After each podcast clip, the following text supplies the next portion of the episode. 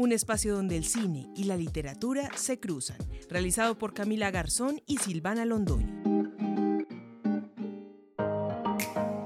Bienvenidos a todos, esto es En Líneas, un espacio donde el cine y la literatura se cruzan y a través de esta estrecha relación les compartimos un panorama transversal de estas expresiones artísticas. Los invitamos a estar muy conectados a través de nuestro perfil de Instagram, arroba en líneas guion bajo podcast. Soy Camila Garzón y estoy en compañía de Silvana Londoño. Silvana, ¿cómo estás?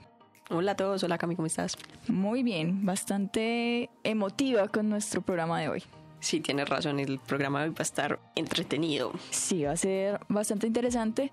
Eh, le recordamos que a partir de ahora es alerta spoiler porque las obras que hablamos las hablamos explícitamente para que ustedes y yo sepamos el mismo tema y conozcamos más a fondo de estas obras. Les damos la bienvenida a nuestro episodio de hoy. Silvana, ¿cuál es el tema de hoy y por qué nuestros oyentes tienen que saber el motivo de nuestra energía el día de hoy? Primero, antes de responderte la pregunta, tengo que iniciar con una historia. Hace un tiempo atrás, un poquito de tiempo atrás, me recomendaron un libro que cuenta la historia de una familia de la ciudad de Medellín hace algunos años. El escritor de este libro es muy reconocido en la ciudad, su nombre es Héctor Faciolince y el libro que les trataremos se llama El olvido que seremos dedicado a su padre. Esta historia tiene un documental que realizó su nieta, Daniela Abad, llamado Carta a una sombra. Este tema hoy es bastante interesante porque como bien Silvana lo decía, es un tema que narra uno la historia de, de Medellín, de la Medellín de los años 70, 80, pero también trata una historia muy familiar que de hecho se acerca mucho a nuestra vida cotidiana. Estas obras en general, las dos, relatan la vida y muerte de Héctor Abad Gómez, que es un médico y activista de aquí de la ciudad de Medellín, o fue un médico y activista de la ciudad de Medellín, y esto a través de la mirada de su hijo Héctor Abad Faciolince en la obra El olvido que seremos, y él nos cuenta cómo fue su historia, su vida junto a su padre, su crecimiento, sus anécdotas y finalmente nos rememora cómo fue la muerte de este personaje, cómo fue la situación por medio de la que él fallece. Y con este libro él también nos cuenta la historia de su familia durante este momento. El libro fue publicado en octubre del 2006 en su primera edición, mientras que el documental, el documental Carta a una sombra, salió en la pantalla grande en el 2015, en marzo del 2015.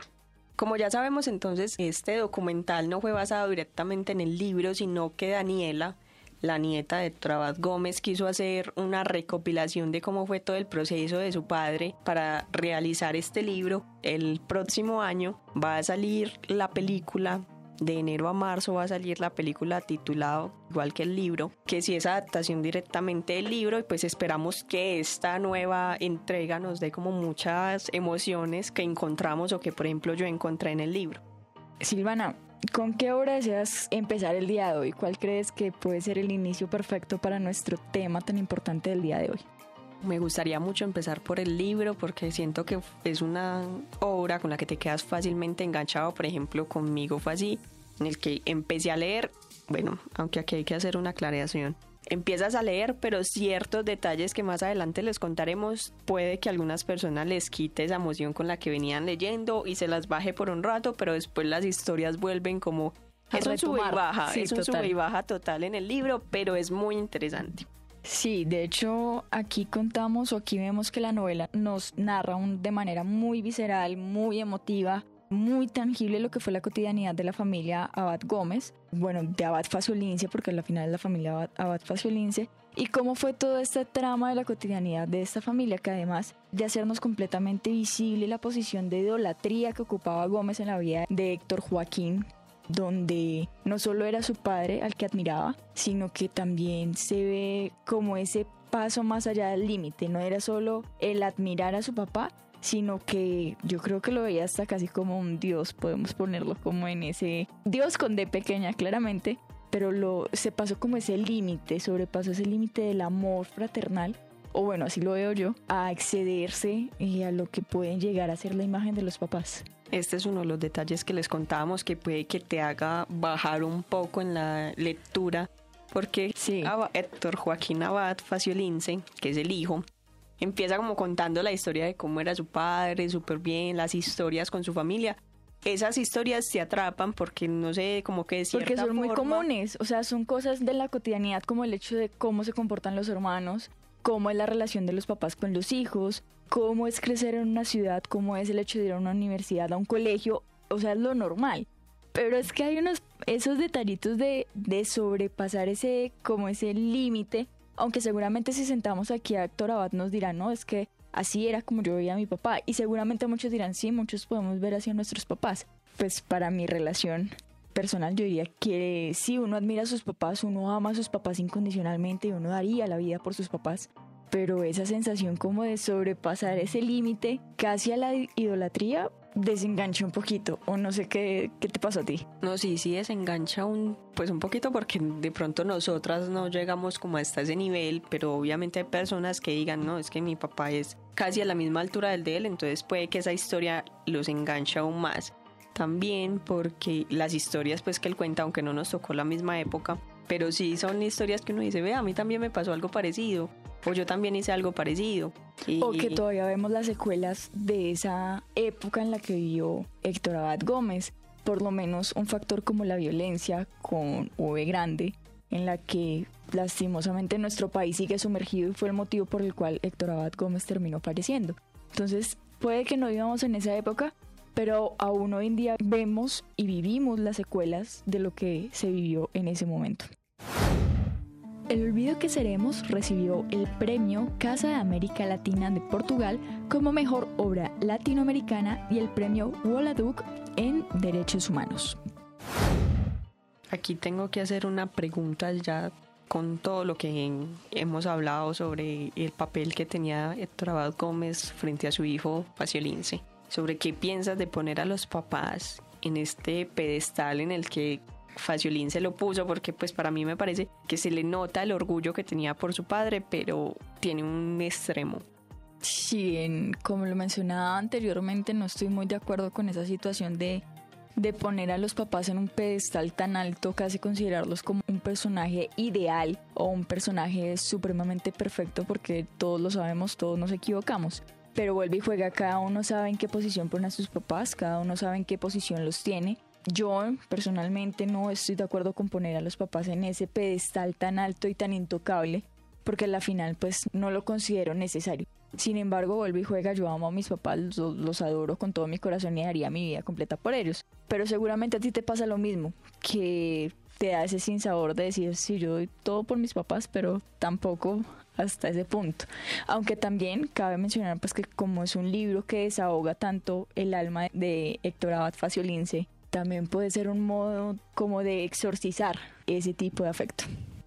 Sí, es una forma de él darle una dedicatoria a esa persona que para él fue lo más valioso, que cuando lo perdió sabemos que fue como una de las partes más duras que él tuvo que soportar, incluso él lo dice, que fue como un golpe directo de la vida y pues esa creo que es la razón por la que Faciolín se lo pone en ese pedestal en el que ya sabemos que lo tiene. Sí, claramente puede ser y de hecho es uno de los factores más importantes. Pero aquí es importante que hagamos algo para que nuestros oyentes pues también no queden tanto a la deriva, aunque hemos tocado varios fragmentos del libro, que hagamos un, un resumen de esta narrativa de El olvido que seremos de Héctor Abad Faciolince para que podamos seguir hablando y a raíz de esto después podamos hablar un poco del documental. Este libro nos cuenta la historia o la vida y obra de Héctor Abad Gómez, un activista, como ya lo dijiste, de la ciudad de Medellín hace algunos años. Este era un profesor de la Universidad de Antioquia de medicina, un médico que le gustaba mucho hacer salud pública y hacer jornadas en los barrios porque él decía que todas estas enfermedades que tenían en esa época se podían solucionar muy fácil. A partir de la vida o de la obra que tuvo Héctor Abad Gómez, su hijo se inspiró para realizar esta obra en la que cuenta la niñez, la adolescencia y parte de su vida de adulto que tuvo al lado de su padre hasta el momento en el que lo mataron, teniendo muchas historias buenas y otras que los marcaron y que parten su vida a la mitad de un antes y un después como es la muerte de su hermana y pues le hace una dedicatoria a una persona que ya no se encuentra con él pero que estaría muy orgulloso. Por lo menos aquí hay algo que me encanta mucho del libro y es la posibilidad de narrarse a sí mismo, porque he escuchado en varias ocasiones de varios escritores que dicen que lo más difícil que pueden hacer es narrarse a sí mismos y más narrar una historia familiar que termina en un suceso tan trágico como la muerte. Y esto creería yo que es como la parte que tú dices de, de, fragmentar un antes y un después de la vida, lo que es el antes viviendo con el, con el papá, el después, la muerte del mismo, pero también nos cuenta otros factores como la muerte de su hermana, que es uno de esos detalles que más adelante les contaremos. Pero aquí vamos a empezar entonces a relacionar este libro con el documental, con lo que cuenta Daniel Abad en Carta a una sombra, porque pues claramente este es un documental bastante entretenido que nos muestra un detrás de escena, un detrás de telón de lo que fue la escritura del olvido que seremos y de hecho inicia contando Héctor Abad Faciolince esa parte en la que él dice mataron a mi papá, lo mataron y a partir de ahí inicia todo este documental. Y también podemos hacer entonces ya aquí el resumen del documental para que iniciemos a hablar de él y el por qué no es tan necesario tener que leer el libro para poder saber qué es el documental. Antes del resumen, hay una parte que nos gusta mucho del documental en el que estamos de acuerdo Camila y yo, y es que en este vemos cómo la familia, los hijos que aún están vivos y la madre y algunos amigos, alumnos de Héctor Gómez cuentan cómo fue la vida de este personaje que ya falleció cómo se reúnen todos alrededor de una mesa contando historias que les pasaron hace ya muchos años, pero aún todos las recuerdan como si hubieran pasado cinco minutos, y cómo fue esa muerte de esta persona, cómo fue el llegar al sitio donde estaba, descubrirlo, sentarse con él y todo lo que vino después de esto. Ahora sí creo que sería importante decir el resumen porque Daniela pensó que lo mejor sería que las personas no tuvieran que leer el libro para saber de qué trataba el documental o de qué trataba la historia, sino simplemente dejar las historias separadas para que el que no quisiera leer el libro de más de 250 hojas pudiera saber la vida de Gómez pues sin sentarse a leer, sino simplemente ver 73 minutos de un documental muy bien realizado. El documental cuenta la historia que rodeó a la familia claramente del olvido que seremos. Sigue el hilo de la, narración del olvido que seremos, pero Daniela es muy enfática al decir que Carta a una sombra no es una adaptación, sino un documental que narra el detrás de la escena. Este lo realiza a través de los comentarios de las convivencias que hay entre su papá, Héctor Abad Faciolince, sus tías y su abuela, en una mesa sentados en un comedor cualquiera. Ellos empiezan a narrar entre palabras, entre textos, entre audios, aún entre imágenes, lo que fue su vida familiar desde que cada uno llegó al mundo hasta el momento en que una de sus hermanas muere, que es Marta, producto de una enfermedad siendo muy joven. Y también pues más adelante lo que desencadenaría la muerte de su papá Héctor Abad Gómez. Daniela es muy precavida al momento de dar toda la información de su familia porque ella decía, nunca me había pasado que me sintiera tan cómoda e incómoda al mismo tiempo de hablar de un tema con mi familia porque era esculcar su intimidad, era sacar a flote lo que había pasado en su momento, sus emociones, sus sentimientos y finalmente llevarlo a la gran pantalla. La narración nos cuenta también fragmentos del libro, él literalmente nos va diciendo, el mismo Héctor Abad Faciolín se nos va contando o leyendo partes del libro. Y en este documental vemos algo muy chévere porque se ve la realidad de la persona de Héctor Abad Gómez, la personifica no en una actuación, sino que traen algunas entrevistas que él realizó estando en vida. Entonces, esta es una de las situaciones que diría yo para más recalcar dentro de la narración.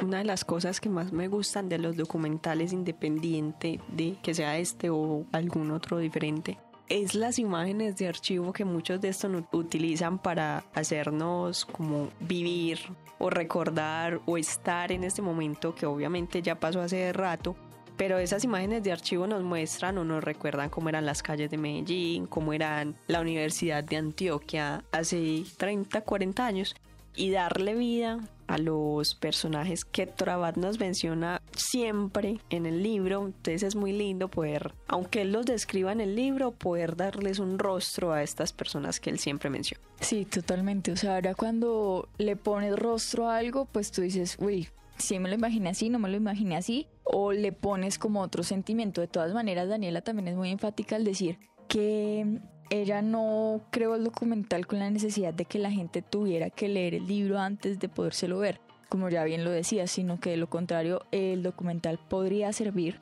para que aquellos que nunca habían leído el libro tuvieran la oportunidad de ver de otro modo lo que es esa narración y antojarse si se puede de lo que es la literatura. Entonces es una narración que amplifica o muestra de una manera diferente lo que puede ser el olvido que seremos y claramente lo que tú decías, lo del archivo, es muy curioso porque la coloración misma que manejan este tipo de, imágenes contrastadas con las imágenes actuales, aunque Daniela intentó como que no se viera tanto esa brecha entre las dos, es una obra muy bien realizada. Creo que logra su cometido de llevarnos a ver lo que era antes en nuestra ciudad, por lo menos aquí en Medellín, y la historia que había detrás del olvido que seremos. Aquí viene una pregunta. ¿Qué parte fue la que más te gustó del documental? Para mí, me voy a autor responder por ejemplo, Héctor Abad en su libro siempre menciona la finca del abuelo Abad y es esa finca en Jericó en el que él nos cuenta que había que entrar en un pedazo en caballos, que el caballo los esperaba en la carretera y ellos subían el resto a caballo. Y es lindo ver cómo es, cómo lo grabaron, cómo lo grabaron en ese recorrido a caballo, llegando al pueblo o a la cabecera de Jericó y cómo entran el caballo hasta la, tril de la iglesia y vuelven y lo sacan. Por eso los tachaban de herejes a los abateros. Por esa misma razón, el abuelo abad tuvo un problema por entrar a un, a, un caballo hasta el altar. Y por eso él creo que él también lo hizo para ver qué le decían a él volver a hacer lo que hizo el abuelo hace un tiempo. Yo creo que, yo creo que Daniela mientras grababa se reía demasiado ahí afuera, o sea, aunque no se escucha porque se escucha claramente el paso del caballo. Yo creo que para Daniela fue bastante jocoso ver esa representación de lo que fue el abuelo Abad y de Faciolín entrando con su caballo hasta el altar. Pero sí es muy chévere ese tipo de interpretaciones, por lo menos a mí. Lo que más me tramó fue escuchar la voz de Héctor Abad Gómez, o sea, darle la vida a Héctor Abad Gómez, como bien lo decíamos, las grabaciones que utilizaron, los archivos que utilizaron tanto de casetes como de entrevistas que había hecho. es muy eh, nostálgico, diría yo, que es esa voz que aún recorre la mente de sus hijos, de su esposa, de sus nietos, que de hecho no lo alcanzaron a conocer. Entonces esa parte de recrear a la persona a través de la imagen se me hizo algo brutal, me encantó. La verdad es que la voz de Héctor Abad Gómez era muy bonita, pues quedaba súper bien. Súper bien de locutor. Así pura voz, bésame súper gruesa, así un vozarrón espectacular. Pero sí, total, por lo menos esa parte yo decía, con razón tenía un programa en emisora, aunque se lo cerraron por ser tan controversial, pero con razón el señor movía tanta masa y tanta gente detrás. Bueno, y no solo la voz, sino la risa. Mira que sí. Héctor Abad Faciolince siempre en el libro decía que se reía por todo, que de todo hacía chiste, que así le mencionaras cualquier cosa, él se reía. Y escucharle la risa en el documental, yo era como que ya lo descubrí, ya sé por qué esto los lleva como a ese recuerdo, porque sí, tenía una risa que incluso contagiosa. Los invitamos en serio a verse el documental y a darle rostro a estas personas que nos cuentan. Sí, completamente. O sea, el entender lo que, o sea, darle vida a alguien que ya no está, se me hace que es algo que logró muy bien Daniela Abad, porque cabe recalcar que esta obra no le iba a hacer Daniela, Carta una sombra no le iba a hacer Daniela, le iban a hacer unos extranjeros que solicitaron la ayuda a Daniela para poder como adaptar la obra. Y a medida que se fue grabando, a medida que se fue realizando, los extranjeros dejaron a un lado la obra Daniela la toma y le da el giro del documental. Ella decía, yo no quiero adaptar el libro de mi papá, quiero mostrar mi familia, quiero mostrar lo que hay detrás de esto. Y muy bien logrado. Eso sí, de aplaudir y de darle mérito a Daniela con esta adaptación. El documental Carta a una sombra ganó un premio del público Club Colombia y premio especial del jurado, competencia oficial del cine colombiano, en la versión 55 del Festival Internacional de Cine de Cartagena de Indias. Otra parte importante que no la recuerdo muy bien del libro, pero que sí la mencionan en el documental y son las cartas habladas que Trabat Gómez hacía en sus viajes, sobre todo en uno que fue a Asia. Asia, sí en el que él les, pues, fue como el primero. Él consigue una grabadora Sony y les manda cassette con cartas habladas que él mismo realizaba. A cada uno, o sea, no era una para la familia, no, a cada uno le hacía una carta diferente. Fue muy lindo saber que él hacía esto, que para él era un invento, el mejor invento de la época, que ahora para nosotros es mandar una nota de voz por WhatsApp, pero para él era toda la travesía de mandar un cassette desde Asia hasta que Colombia. Que sí llegara, esperar que sí llegara y que ellos se la respondieran igual y escucharle las voces. Ya Los próceres de la nota de voz. sí, total. Aquí en este documental se muestran un montón de cosas que hoy en día no le veríamos sentido, como una nota de voz que decimos, no, cualquiera, uno va en el carro, la gente imprudente que manda una nota de voz desde el carro, ahora imagínese desde el otro lado del mundo mandar una cosa así de impresionante, más porque obviamente los cassettes en su momento pues eran algo muy importante. Hoy en día tú le preguntas a un niño de 5 años qué es un cassette y seguramente decir un qué y entonces, pues son cosas que por lo menos de nuestra generación para atrás, aunque ya nosotros éramos muy chiquitas cuando el cassette empezó a desaparecer, pero son cosas que a la final marcan, marcan esa nostalgia que yo creo que es un elemento supremamente primordial en la vida de Héctor Abad. Y otra cosa que a mí me, digamos que me marcó mucho el documental fue la muerte de Héctor Abad Gómez, ver las imágenes de la muerte de este personaje, pues yo lo estudié en la universidad como un fenómeno de ciudad, pero nunca había visto imágenes de la muerte de Héctor Abad Gómez hasta ese día, más porque la muerte de él fue cuando él iba hacia un velorio de uno de sus amigos. Entonces es como que la mezcla de toda la nostalgia de lo que estaba pasando adentro de la funeraria y lo que estaba pasando afuera con el cuerpo de Héctor Abad Gómez y cuando llega su esposa y llega Joaquín, eh, Héctor Abad Faciolince, y ver esa foto tan impactante de Héctor Abad Faciolince con la cara de nostalgia, de dolor, de un dolor que se veía venir pero que esperaban que nunca pasara, de la cara de desconsuelo de su mamá, de ver muerto a su esposo, y finalmente el cuerpo de Héctor Abad Gómez cubierto por una sábana y el resto de periodistas y chismosos al lado del cuerpo intentando descubrirlo para poder tomar la mejor foto. Entonces yo creo que aquí muestra varios aspectos, tanto del amarillismo periodístico, yo soy periodista, pero detrás de lo que se veía era el amarillismo periodístico de la mejor foto, más el dolor de la familia, más el chisme del resto de la sociedad por lo que había pasado. Entonces es una imagen bastante potente que creo que tampoco la habías visto. Para mí no fue tanto el hecho de ver la imagen del el cuerpo debajo de la sábana, sino de verle el rostro a Trabas Faciolince y a su mamá gritando al lado pues, o eso es lo que se refleja, sí. Eso fue lo que más me llamó la atención porque yo decía, puch, mírenle las caras de esas personas que ya sienten como que la vida se, se les terminó por un momento. Pero era algo que sabían que podía pasar, o sea, es lo más tenaz, porque era una cara como de tristeza, pero una tristeza... Pero la esperaban. Exacto, era algo que se esperaban, es muy, muy curiosa la cara de ellos dos. O sea, ya estaban como medio preparados para esto, pero obviamente uno se puede preparar, pero nunca apenas llegue el momento, no se sabe cómo va a ser. Y claro, también hay que hablar de la muerte de su hermana de Marta, que murió a la corta edad de 16 años, producto de un cáncer, que muchos creerían actualmente que pues con tratamientos actuales obviamente se puede controlar mucho un cáncer. Lastimosamente en esa época, entre los 70s, 80s, pues no era tan fácil una quimioterapia. De hecho, y el documental cuentan cuando ella se fue a Estados Unidos a hacer el tratamiento y vuelve pero pues nunca se recuperó. De hecho, en el documental hay un fragmento en el que habla la mamá de, de ella cuenta que ellos estaban en la habitación principal, Torabat Gómez estaba en el baño terminándose de afeitar, de, de arreglar para salir, y Marta le dice a la mamá, mamá, ¿es cierto que me voy a morir? Y la mamá le dice, no, tranquila, va a pasar lo que tenga que pasar, pero su papá, tranquila, que le va a ayudar. Y Héctor Abad Gómez estaba dentro del baño, guagado en lágrimas, porque sabía que él no podía hacer mucho por su hija. Entonces es una escena que ella nos cuenta, que nos narra desde su propio llanto, cómo fue perder también a su hija producto de lo que no se podía hacer actualmente. Y aunque esta escena en el documental fue muy triste, creo que me generó más emoción leerla en el libro porque literal sentí que estaba ahí viendo a Marta cuando le inyectaron la última dosis de morfina, sentí que la estaba viendo literal irse. Sientes uno en la garganta como que ya Marta ya no se puede hacer nada, literal se murió pero en el documental lo parten como muy rápido. Mientras que él dice que este es un antes y un después, en el documental lo pasan como que listo, Marta se murió.